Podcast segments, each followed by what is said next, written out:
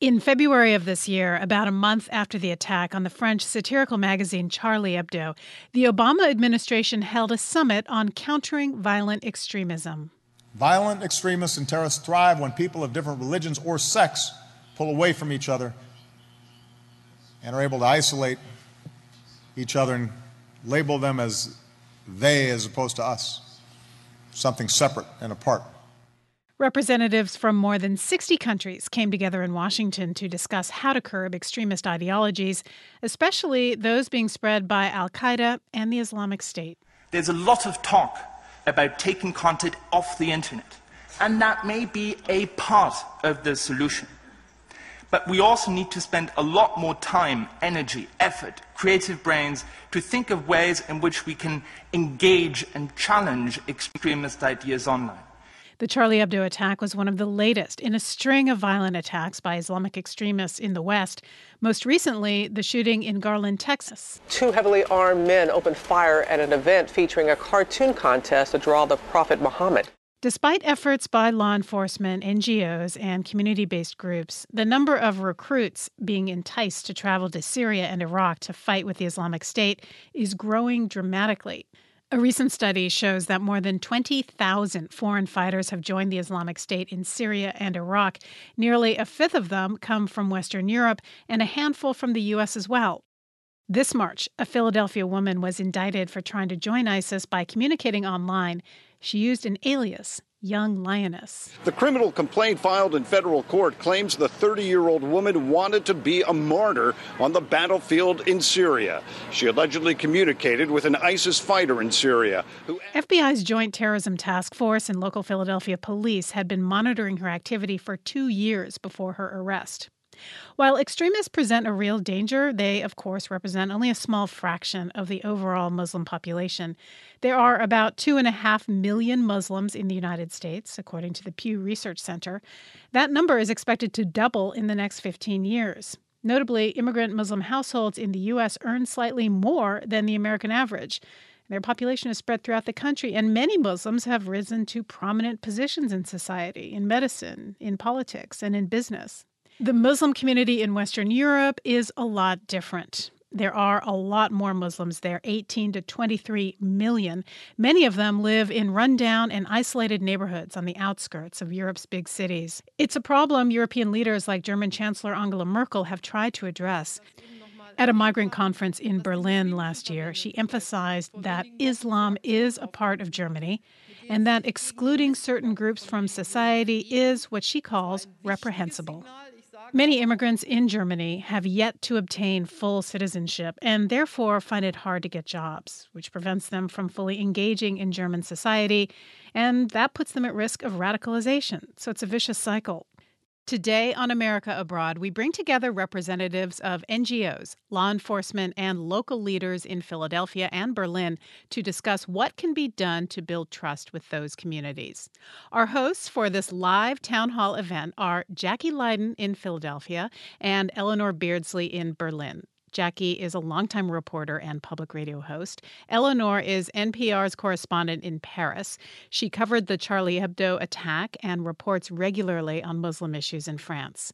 This town hall was recorded at WHYY in Philadelphia and at the German Council on Foreign Relations in Berlin, Germany, with NPR Berlin.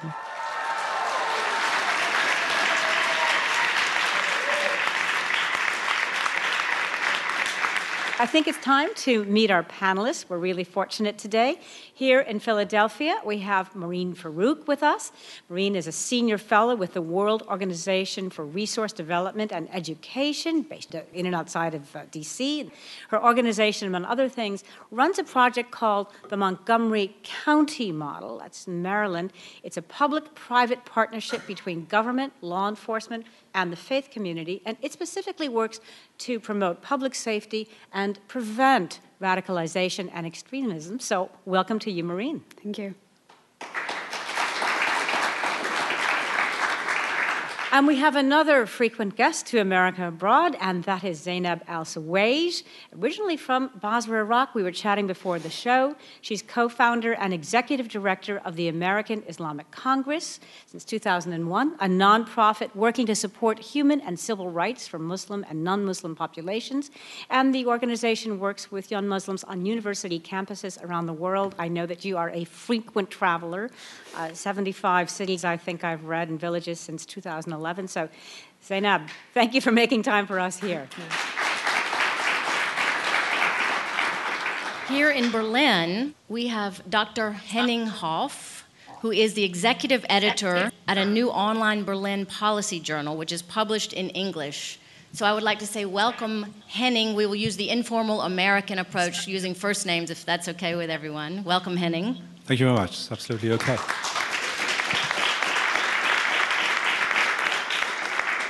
And next to Henning, we have Khaldun Al Sadi, and he's a speaker for the Dresden Islamic Center and Mosque and a project coordinator for the Young Islam Conference in Berlin. He's also studying journalism and Arabic at the University of Leipzig. Khaldun, thank you for being here. Thank you for having me. So, noting that we have a lot of good students here from Central High School and that all of us want to be, we're reiterating a few of the key numbers. 18 to 23 million Muslims in Western Europe. Germany has the second largest Muslim population in Europe. That's next to France at about 5 million, most of them from Turkey, and that number is growing. So, I'll also note that about 600 people have been recruited by the Islamic State from Germany. Now, that might not sound like a huge number to us, but among the European nations, only France has seen more people who are recruited. So let's go to our panelists for some initial thoughts about this. And Eleanor, we're going to start with Berlin and go to you first, all right? Okay, we will, Jackie, thank you. Dr. Henning Hoff, Henning, I'm going to start with you. Can you just tell me what has been the reaction in Germany to the recruitment? Has the German government done anything? Because I know in France they can now take your passport if you're suspected of wanting to go to Syria to fight. Yeah, it is. It is now possible to stop people traveling to Syria and Iraq. But of course, sometimes it's not easy to prove that someone has these intentions. And of course, particularly in Germany, I think there's a certain concern about sort of what kind of balance we want to strike between personal freedoms and sort of the rule of law and sort of this anticipating counterterrorism, which in Germany and elsewhere sort of sometimes overstepping the rights our constitution grants to every citizen. Okay, we'll go now to Khaldun. I want to ask you, what has been the reaction of the Muslim community in Germany to, the sudden rise of Islamic State? I mean, what is the reaction? Well, when it comes to the founding of the Islamic State, for us as Muslims, or for the people I try to represent in my local community, it was quite a shock, because now there is an institution for this Islamist terrorism, and we have to not just fight against a certain image. Now we have to fight against an institution like this so-called state. And of course, when you talk to, especially in an area like Saxony, where you just have a few Muslims, to prove to them that this is indeed not Islamic. That is a really hard thing to do, but we never lose optimism. We try to do the best we can. Thank you very much. Zainab, you've worked with many Muslim and non-Muslim groups around the world in your endeavor with the American Islamic Congress. We had talked a moment ago about the numbers, the vast numerical difference in Muslim populations between the U.S. and Europe. Could you elaborate on that a little bit, please? Definitely. There are a lot of differences between European Muslims and American Muslims. And this is not because of the practices or anything, but the lifestyle and the type of laws and the cultural aspect that they live under. In America, most of the, or majority of the population are immigrants from many different countries. So you don't feel that separation between people who come from different countries and people who have been here for a longer period of time or born here. And that certainly is a first difference. The second, our law and regulations here in the United States guarantee the rights for all citizens and everyone is equal. This has a huge impact What I have realized in Europe, the case is different. And recently we had a meeting with several European Muslims, and each one is talking about the difficulties that they are finding in their communities, and they do not feel that they are really immersed into the mainstream society in there. Thank you. You are no stranger to travel, Maureen. I know that you've lived in Pakistan, and of course you're working through World Organization for Resource Development and Education, your organization really specifically on local communities. How at risk would you say that American Muslims are to the threat of radicalization? We've seen some. The interesting thing in our research has been that the American Muslim population is roughly the same at risk as any other minority community in America. So actually, if you look at the risk factors of radicalization, it follows a very similar trend for those who are at risk of joining an Islamist extremist organization as a white supremacist organization. So oftentimes the appeal of groups like Al-Shabaab or ISIS will often refer to their work as working in Disneyland. So they really paint this glorious image of abundant food and this luxurious lifestyle. And then, of course, you have political grievances. And here you have a lot of folks that have frustrations, whether it's with U.S. foreign policy abroad or with certain governments and their policies towards Muslim communities and others. And then last but not least, ideological issues. And so here we have that justification of the use of violence. Now, whether that's couched in religious terminology or through some other extremist ideological advantage, we see that there are a lot of similarities between different communities. Let's get some of our audience members in here now. Sir, your question, please. My name is Jack Peters. I live in Cherry Hill, New Jersey. I think part of that problem is education. I think in the United States, we don't understand what Muslims are. I mean, there's so few of them that we don't bother to mess with it, right? I mean, most Americans, I think, well, maybe not most, but a lot of Americans think Muslims are violent people, but obviously that's not the way your scripture says. Okay. Is there some way to get education going? Thank you. Thank you. Well, education is, of course, in the name of your organization, Maureen. Would you respond to that, please? Sure, absolutely.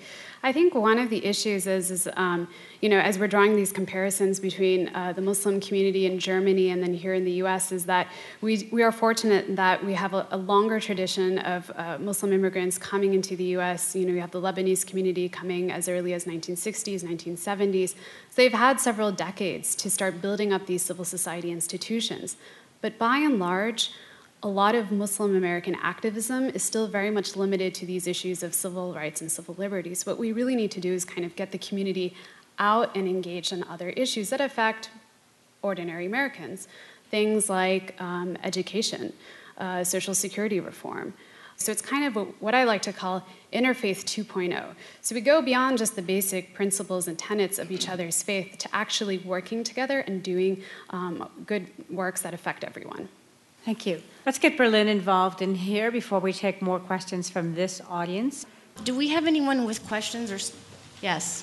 Hi, my name is Miriam. I have a question, but also have a little bit of counter to, I think the woman Zana from the American Islamic Congress said.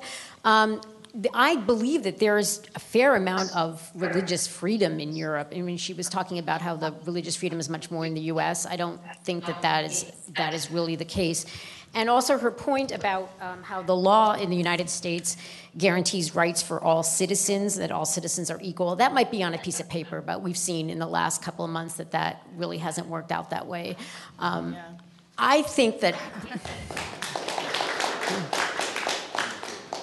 I think, though, that the Europeans can learn a little bit from the United States in that one of the points I think that she made, that there are more laws in the United States against discrimination. So there's more housing discrimination laws, there's more job discrimination laws.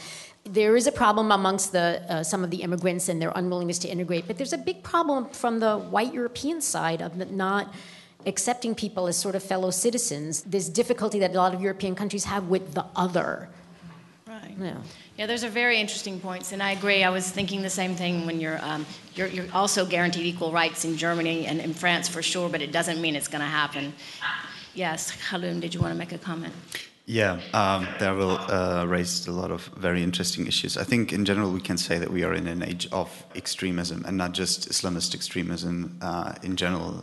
And when we come to Charlie Hebdo, I think we have to get this picture right. When in the morning of the attacks, I was just looking at the news, and I read the news about a terrorist attack in Sana'a, the capital of Yemen, where 38 attendees for a police school were killed in front, and other civilians too.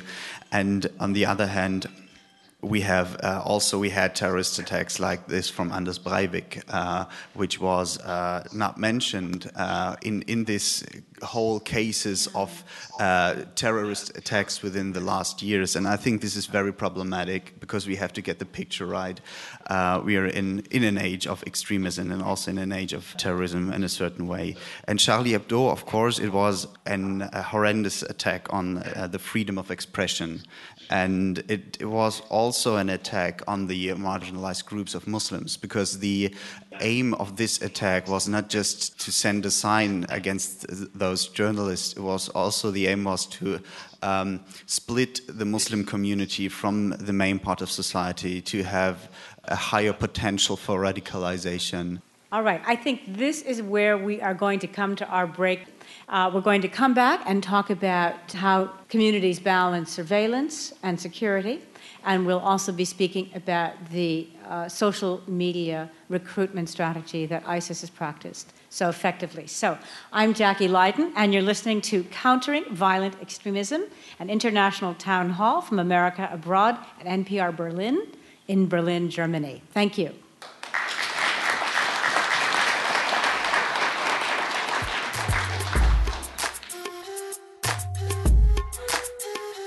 You're listening to Countering Violent Extremism, an international town hall on America Abroad. Let us know your thoughts about this program. Tweet us at America_abroad.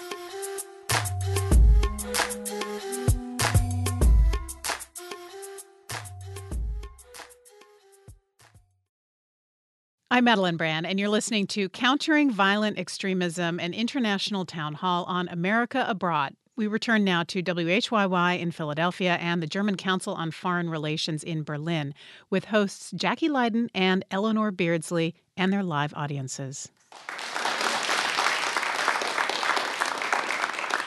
I'd like to pick up by pivoting to talk about law enforcement and how law enforcement agencies engage and protect communities without infringing on civil liberties. It's a balancing act, of course, and it's one of the biggest issues in attempting to counter violent extremism in Muslim communities. And to talk about this, I wanted to call on Jeff Tomlinson.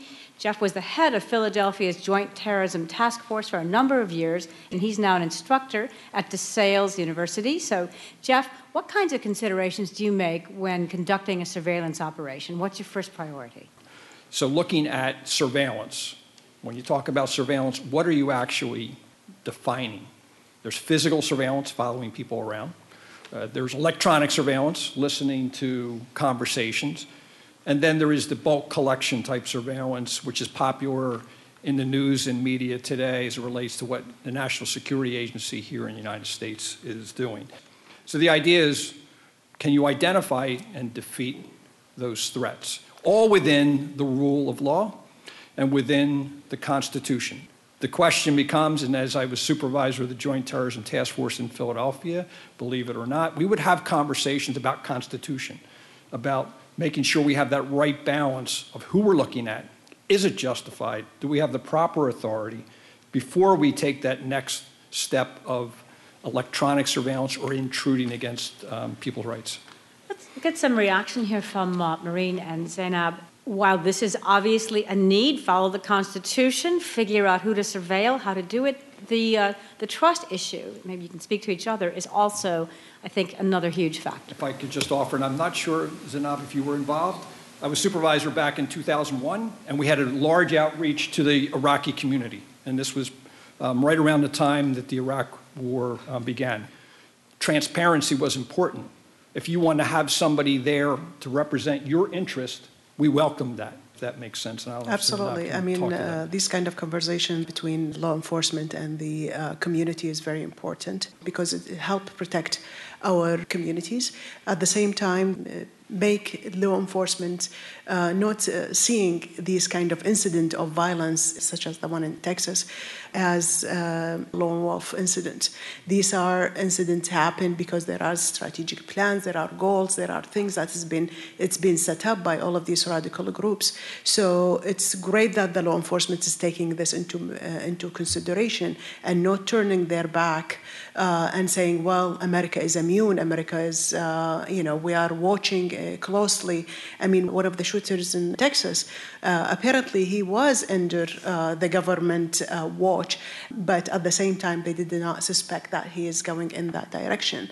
That put us in a very unique position because we, at the American Islamic Congress, we have a program in about 55 college campuses around the country, a project dedicated to work with young students on college campuses on combating these kind of radical influence on a student and not being recruited to join groups like ISIS or other groups. These kind of programs has a huge impact on these students in terms of their ability to defend their identity as an American, as Muslim, at the same time showing the rest of their classmates that they are proud to be Muslims, proud to be Americans. At the same time, they need the support to combat these radical Islamists who are now in college campuses and community centers. And as a result, all of these young students created a campaign called Voices Against Radicalism, to combat the voices of radicalism that they are witnessing and they are seeing in their own community and in college campuses. Thank you. Let's get NPR Berlin in here. Eleanor, can you hear us? Yes, I can, Jackie. We can hear you. So, Henning Hoff, you said earlier that Germany has not been attacked. You said Germany's just been lucky. But could you elaborate maybe a little on what techniques Germany and maybe other European countries are using to combat radicalization? What's working and maybe what's not working or where they're falling short? It's a very hard question to answer. You could say, though, that sort of in some ways al-Qaeda, for instance, sort of is advancing European integration because the attacks of 9/11 sort of brought us the European arrest warrant, for instance. They're sort of, on the European level, there are a number of efforts really to get to grip with countering radicalization and terrorism. After the Charlie Hebdo atrocities, interior ministers all across Europe came together and sort of promised to be better exchanging information. We were all sort of surprised that that hasn't happened yet. But to be fair, the problem, of course, is in Europe you've got different cultures, different histories. Each country has its own particular history of Muslim immigration and of political culture, how to deal with these kinds of questions. On the European level, of course, the emphasis now is on sort of exchanging information, on setting up expertise to create a European counterterrorism center, which is learning lessons from cybercrime. These are sort of all initiatives which are just launched in April, and we'll still have to see whether they really work. In Germany in particular, we've already just touched on it, it's law enforcement where you try to stop people early on the one hand and on a national level, but I think what really is the key is the grassroots level to go into communities, just as we heard from Philadelphia. That is probably a model which Germany and other European countries could learn a lot from. Okay. During the break, someone mentioned to me, came out to me and said that there needs to be in Germany more openness between the government, law enforcement, the people, and the people on surveillance issues. And I'd just like to briefly turn to surveillance. France just passed a massive surveillance law where they can look at metadata, tap phones, they can put cameras in your home now. And no, there was no protest over it yet. It hasn't passed completely, but it's going to. So what do the people of Germany feel about that? And is there a difference maybe within the Muslim community about surveillance? Is it any different than the German population at large? I think the only difference is that we feel like we are the reason for all of that. And actually, the thing is, when it comes to, you know, security and when it comes to terrorist attacks, we should never forget that radicalization is a process. It just not happens that you wake up and suddenly you think, I need a belt and go into a place to bomb someone. The thing is, radicalization is a process, and just to work with law enforcement is not the only solution. Here in Germany, there is like a two-way system. There are certain initiatives like Hayat, which is here in Berlin, who is working on de-radicalization. So there is also from the state a hotline where you can call if you feel that someone in your neighborhood, someone from your family is going to be radical or is radicalized. And then there will be a connection between this, you know, institution, which is not the law enforcement institution, and the family to work on de-radicalization. And there are also initiatives like UFOK, which are in the field of prevention, to not let it be that someone becomes radicalized. Germany has recently announced it's going to limit cooperation with U.S. data gathering. Is that going to put Germany at risk, or is this a good thing? I mean, which is worse, surveillance or radicalization? I don't know. Do we have a question or a comment from the audience?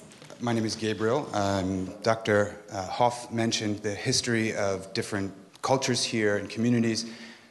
When it comes to surveillance, Berlin in particular had a very famous surveillance system, that of the secret police. And my thoughts go to maybe the Germans are so anti-surveillance, where the Americans, who don't have that history of oppressive government regulation of their communication, don't seem to be as hesitant to accept surveillance programs, whether they be the NSA or something like the Patriot Act. Henning, would you like to talk to that? It's true, the history of the German people. I think it's a very, very sort of complicated mixture of a number of factors which play into this. I think of course, the experience of Nazi-era surveillance by the Gestapo, and then sort of later on in communist East Germany by the Stasi, does certainly play a role into this sort of this great aversion against any kind of surveillance and the sort of safeguarding your privacy. On the other hand, Germans, when they fill their tax returns, probably give more information to the state than ever proper US citizen would ever do. So there's a certain kind of disconnect, and it's very hard to explain. There are a number of things come together, and if, as you said, at the moment it is a play of politics, which has led to this, I think, unfortunate interruption of cooperation between the German Foreign Intelligence Service, the BND, and the NSA. I hope it's only temporary. This whole issue is now sort of a politics play which is played out in Berlin. It's not so much to do with any of the questions we've touched upon. Okay, I think, Jackie, we'll turn that back over to you and your audience to see if there's any reaction on this. Yes, thank you. Your name, please? My name is Zarshajan Kudratov, and I'm a first-generation Muslim immigrant from Uzbekistan. Well, my experience in America is that I've never quite, neither has my family identified as Muslims as much as we did as people from the former Soviet Union. And as opposed to, say, like Muslims in Berlin, we've never had kind of like a neighborhood that we were segregated to. So my question to the panel in Berlin is, what can the government do to desegregate and integrate Muslims as citizens?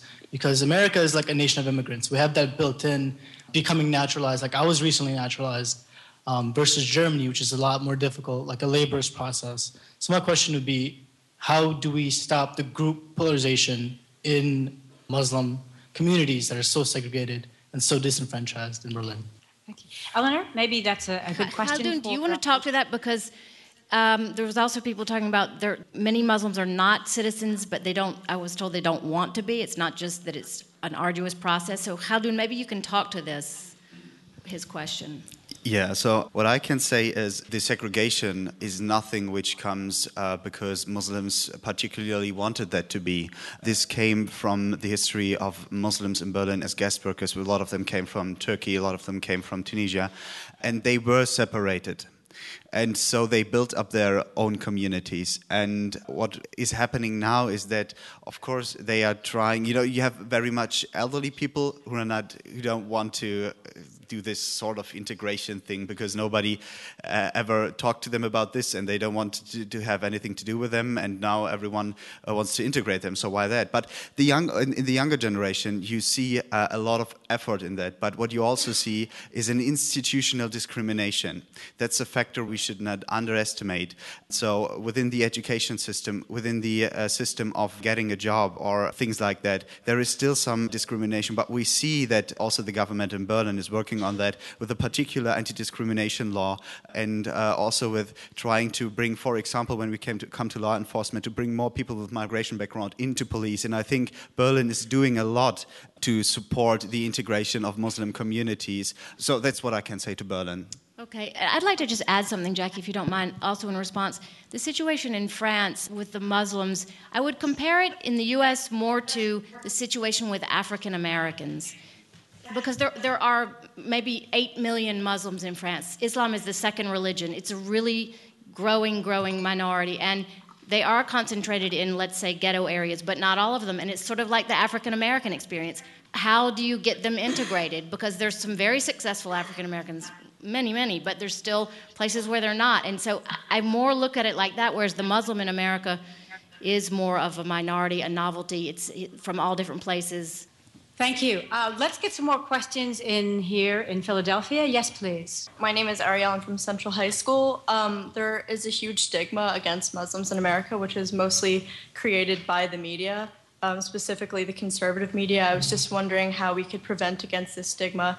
Also, is the same thing present in Germany? Thank you. Let's go to Maureen Farouk. We haven't heard from you a little bit, and I know you've worked a lot with young people. Sure. So I think one of the issues that we hear about, controlling the narrative, going to that question that you raised about the stigmatization of the Muslim American community, is that every time there's a tragic incident relating to terrorism, violent extremism, and it has some nexus to the Muslim American community, you generally have an immediate response. Religious leaders, community leaders will, churn out statements, religious edicts, fatwas. They will make announcements in their Friday sermons saying that this is against Islam. But yet, how come we don't see that narrative strongly enough perpetuated across the media? There's a couple of challenges that we face here. And first and foremost, it's the lack of institutional capacity building with a lot of community-based organizations. And primarily, we lack media and communication skills. So, and this is not just a problem in the U.S. We have this problem across the so-called Muslim world. I've seen religious scholars in the middle of nowhere in southern Punjab in the dead of summer, bringing together hundreds of youth in the sweltering heat, trying to, counter extremist tenets point by point. And even had the foresight to videotape it. They posted it on YouTube, but without knowing how to tag it properly, it got literally 12 hits. And this is an immensely popular religious scholar. So time and time again, we have these missed opportunities. So we need to try to help provide more training, help integrate the public and private sectors so that we can invest in these local peace-building efforts to reclaim that narrative. And that's important not only, I think, from the perspective of the Muslim American community in terms of, their civil rights and their civil liberties, but also in terms of controlling that narrative in this violent extremist space. Thank you. Okay, we're going to go back to Berlin now, where Eleanor is at the German Council on Foreign Relations. Eleanor, I understand you have some audience questions there. Hi, my name's Chase. I'm a Muslim American. I've lived off and on in Germany for over 15 years. I don't know if I really have a question. It's more of a comment. I think we should be a bit careful about especially putting France, the French experience, kind of in the same experience as the German experience, simply because we're talking about Muslims from very different cultures, oftentimes. And we're also talking about two different types of societies with Definitely. A much different relationship towards colonialism. France had a colonial state that colonized Muslims. The UK had a colonial state that colonized Muslims. Germany never did, really. And Germany also had a long historical relationship with the Ottoman Empire and with Turkey going back to the late 19th century. So I think when we talk about these things, and I think this is really one of the key differences about that Germany has, is that, there are different types of Muslims in Germany than there are in France. I mean, most of them come from Yugoslavia. That's something that's lost on a lot of people. Europeans. And these are European Muslims, right? So, I mean, it's a different experience. So. Let's get to some questions here. Thank you. Thank you for that comment, however, in Berlin. Hello. My name is Alexandru Donos, and I'm a 12-year student of Central High School, Philadelphia. Considering that we're mainly looking for eliminating an idea, we're not looking for eliminating groups because that would be kind of useless while the idea is there. How does one eliminate an idea? It is such a thing that is not a thing. Maureen, how do you counter an idea, a cause, you know, a wish fulfillment? Mm. So what's interesting is a lot of these violent extremist organizations like ISIS, like Shabaab, like the Taliban, they're picking up on grievances. They're picking on those 5 risk factors that we discussed earlier. So when it comes to trying to prevent that or to even de-radicalize somebody from those ideas, you have to get to the core of the issue. So we organize a number of workshops. We do sort of like spoken word initiatives. We do podcasts. So students can actually express some of those issues that are troubling them. You know, they create poetry and skits that address hate speech, cyberbullying. Recently, for example, we did a workshop to develop a podcast on online predators. So a lot of youth, you know, they're playing games online, they're talking to strangers in chat rooms, and what they don't realize is that they're stumbling across the exact same apps and the exact same websites that a lot of these violent extremist organizations are using to recruit and radicalize individuals. So making sure that we can tap into those exact same platforms and channels to counter those extremist narratives is really important. And just real quick, another example of how we can do that is countering the extremist ideologies from within the same framework that the extremists are using. So when it comes to groups like ISIS, we're bringing together traditional mainstream religious scholars who can go back to the source. They go back to the Quran. They go back to examples of the Prophet Muhammad, peace be upon him. And they try and they address point by point all the tenets that groups like ISIS are trying to propagate, and they refute them. Okay, thank you. So again, that's Maureen Farouk, who is a senior fellow with the World Organization for Resource Development and Education. Thank you.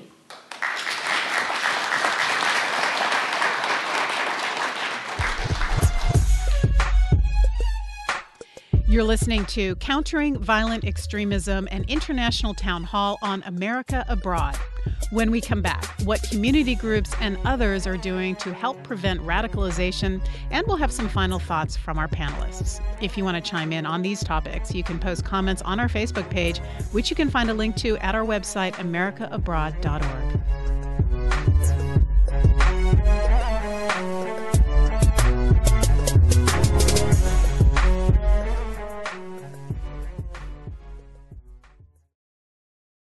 I'm Madeline Brand, and you're listening to Countering Violent Extremism, an international town hall on America Abroad. Now, back to Jackie Leiden at WHYY in Philadelphia and NPR's Eleanor Beardsley at the German Council on Foreign Relations in Berlin.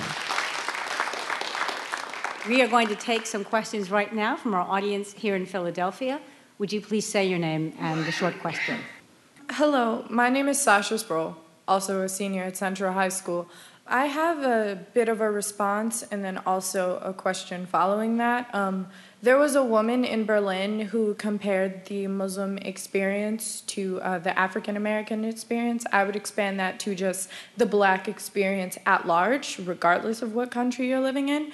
And I know you guys were asking why social media might be a tool that many people are using, or why are younger people or people around our age radicalizing and becoming more militant and joining groups like ISIS. I know for me, I'm not Muslim, but as, you know, a Black woman living in my country, I often feel like I live in a world that is not for me.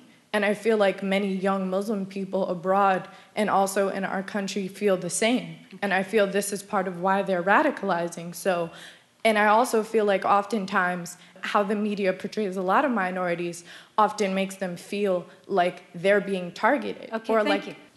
Zainab, could you respond to this feeling of disenfranchisement? This is very important questions. Thank you very much to draw that comparison. It does exist because of the circumstances of these young, vulnerable people who are being targeted. There are many people targeted through social media, and not any kid who is sitting in front of the computer is going to be radicalized.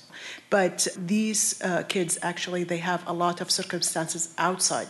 You know, they might be radicalized in their own community, or they feel that they've been discriminated against or pushed away from the society.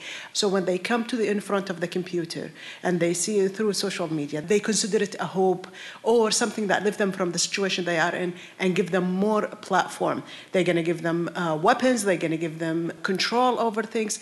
They do not think in their mind that they've been processed and taken into consideration to join a radical group. I give you an example. A young student just last month joined ISIS. His father noticed there is change in his behaviors. And this guy is in Virginia. So he came and he consulted with some members of the community. What should I do? He's not normal. And he's been, in front of the computer. He had bad grades and being bullied in school. And came, and that was an access for him from the problems that he have. Then he got radicalized. Had some elders, people from the community started talking to him about his issues and problems. 3 weeks later, he bought one ticket to Istanbul. And by the time the father found out about that, he contacted the FBI to tell them they couldn't catch him. He was already in. So the family is devastated, and I'm sure there are many other examples like that. It's happening in the community. So there are factors, but the social media is the tool that they can be recruited. Let's throw back to NPR Berlin now. Eleanor? Yes, Jackie, I'd like to turn to Khaldun Al Sadi to answer some of those questions, who's a project coordinator for the Young Islam Conference in Berlin. And you obviously work with young people. What is the role of social media that you're coming across, and what are the profile of the people who are susceptible to radicalizing, and how are they reached, and how does this work? Yeah, thanks for the questions. It's very, very interesting. So as we see, usually those people who are going to be radicalized, they usually have no perspective in life. They have often a bad relationship within the family, often to their parents, and they face discrimination in one way or the other. And the thing is, social media is based on attention and gratification, and that's what they find there. And that's the key thing they are looking for. And they are, and that's very important, looking for easy solutions. And if you are searching in the internet, especially on social networks for Islam, you find definitely easy solutions, because the keyword Islam is taken over by oftentimes Wahhabi and Salafist groups, which is a sect within Islam, which is very problematic because they have a very literalist view on the Islamic sources, but they are very much trying to make up the image of Islam. And the problem is, when you are searching on Facebook on Salafist, that means literalist movement sites, they are often linked after 3-4 links to jihadi media sites. And of course, in Germany, for example, you can't reach the jihadi YouTube videos directly. You have to use a proxy, but every young guy knows how to get to those videos. Of course, we have a problem of a certain image of Islam which comes out of the Middle Eastern, but we should never forget those are oftentimes coming from a certain group within Saudi Arabia, which are Wahhabi, which are those literalists and terrorist groups from Syria. Yeah, but just 18% of the Muslims are Arabs, so the majority of them are non-Arabs, and we should never forget that, because this is incredibly important when we look at the picture of the very diverse and open community. And nevertheless, the cry for democracy in the Arab Spring came from the minarets for freedom and democracy. I think that this is also very important to mention. Yes, absolutely. Jackie, we may have a couple questions here. Yes, let's take them. My name is Ari Feld. My question is pretty straightforward. What do we talk about when we talk about integration? I've heard all the commentators say, this is a goal, this is something that we're looking for, whether it's in the United States or in Europe. And so the corollary question is then, how do you measure integration? Who can answer that question? My name is Saba Farzan. I'm a German-Iranian journalist, and I run a small strategy think tank here in Berlin. And I think that's an excellent question. And I would measure successful integration really how compatible people, migrants, are with democracy, how much they are dedicated to the democratic country they live in. And if you would ask me what defines me as a German, it's the love and the admiration that I have for our Constitution. And it doesn't matter that my grandfather wasn't German. It doesn't matter that I will never look German, but I can be German, and I am German, and I'm proud of it to be German, because this is the country that opened up freedom and liberty and democracy to me. Thank you, Saba. Very interesting. Okay, I think we're going to come back now to a couple of more questions here. Hey, I am Youssef, and I am from Syria. So I come here in I have accent anyway.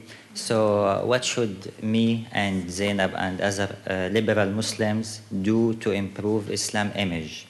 We can't only say, jihadists or other people don't representative us. We should make like mobilization, like protest, demonstration, only Muslim people. In Europe, USA, also in Middle East, to other people know that we are not terrorists. We can't say only on Facebook, ISIS not from us or like this. So we should make like campaign or something like to express what we are. So you would use social media in that direction? Yeah. How long ago did you come 7 months. 7 months ago? Yeah, so thanks for America and for you. Thank you. Okay. Thank you. All right, ladies.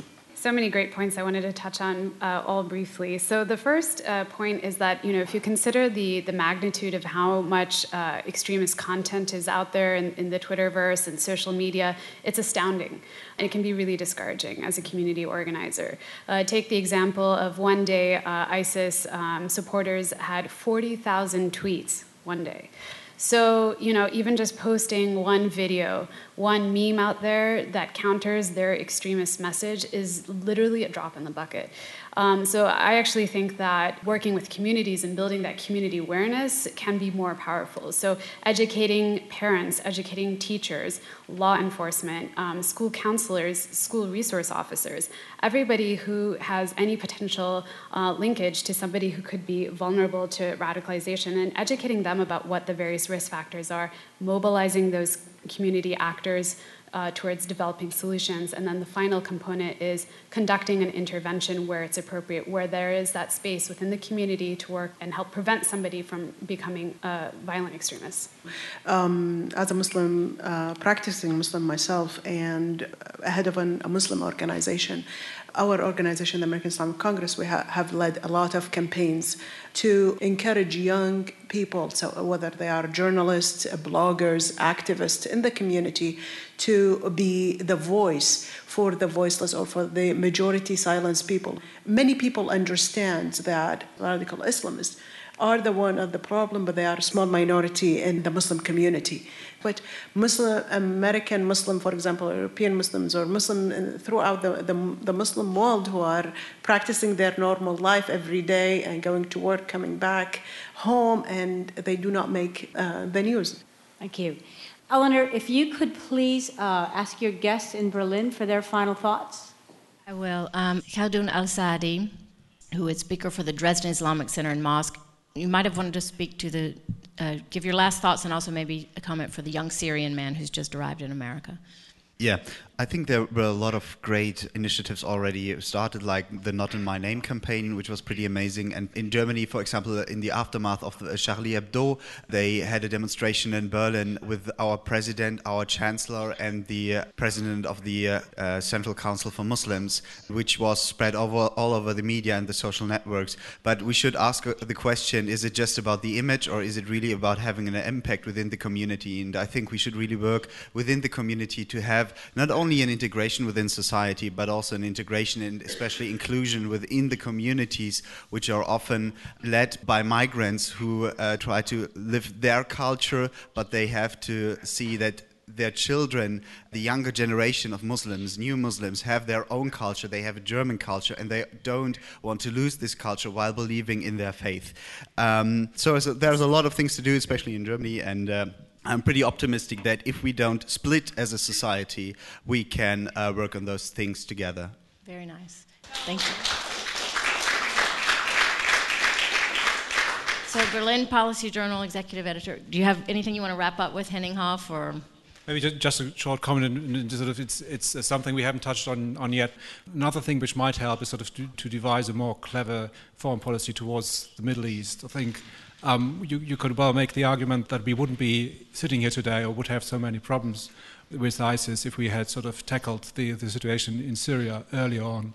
And I think the West made a very huge mistake by sort of being standoffish and not engaging with the ever-growing violence in Syria in a more productive and creative way. And maybe that's something also to consider, that we live in an age now where we can't sort of duck away from problems which are across the sea or which seem far away. I mean, every sort of foreign policy issue these days is also a domestic issue, which I think this event has brought to our all attention. And that's a plea for rethink how we in the West address these issues on the ground in Syria and Iraq and elsewhere. That's my final thought on that. Okay. Thank you both very much. Thank you for the guests here. And thank you, everyone. This is going to conclude our town hall, Countering Violent Extremism. And we'd like to thank my colleague, Eleanor Beardsley in Berlin, and her guests, Dr. Henning Hoff with the Berlin Policy Journal, and Khaldun Al Sadi with the Dresden Islamic Center and Mosque, and also the Young Islamic Conference. Thank you both so very much for being with us. Thank you, Berliners, for coming. It was wonderful. Thank you very much. And let's go to our panelists here in Philly, Maureen Farouk with the World Organization for Resource Development and Education, and Zainab Al-Suwaij with the American Islamic Congress. Thanks so much for being here in Philadelphia.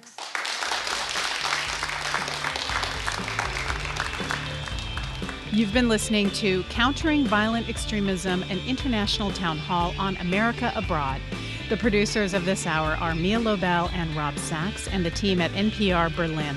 We thank our co-hosts, Jackie Leiden at WHYY in Philadelphia and Eleanor Beardsley at the German Council on Foreign Relations in Berlin. You can hear past programs by subscribing to our podcast on iTunes, find us on the TuneIn or Public Radio International apps, or by visiting our website, americaabroad.org. Support for this show was provided by the Doris Duke Foundation for Islamic Art and the Carnegie Corporation of New York.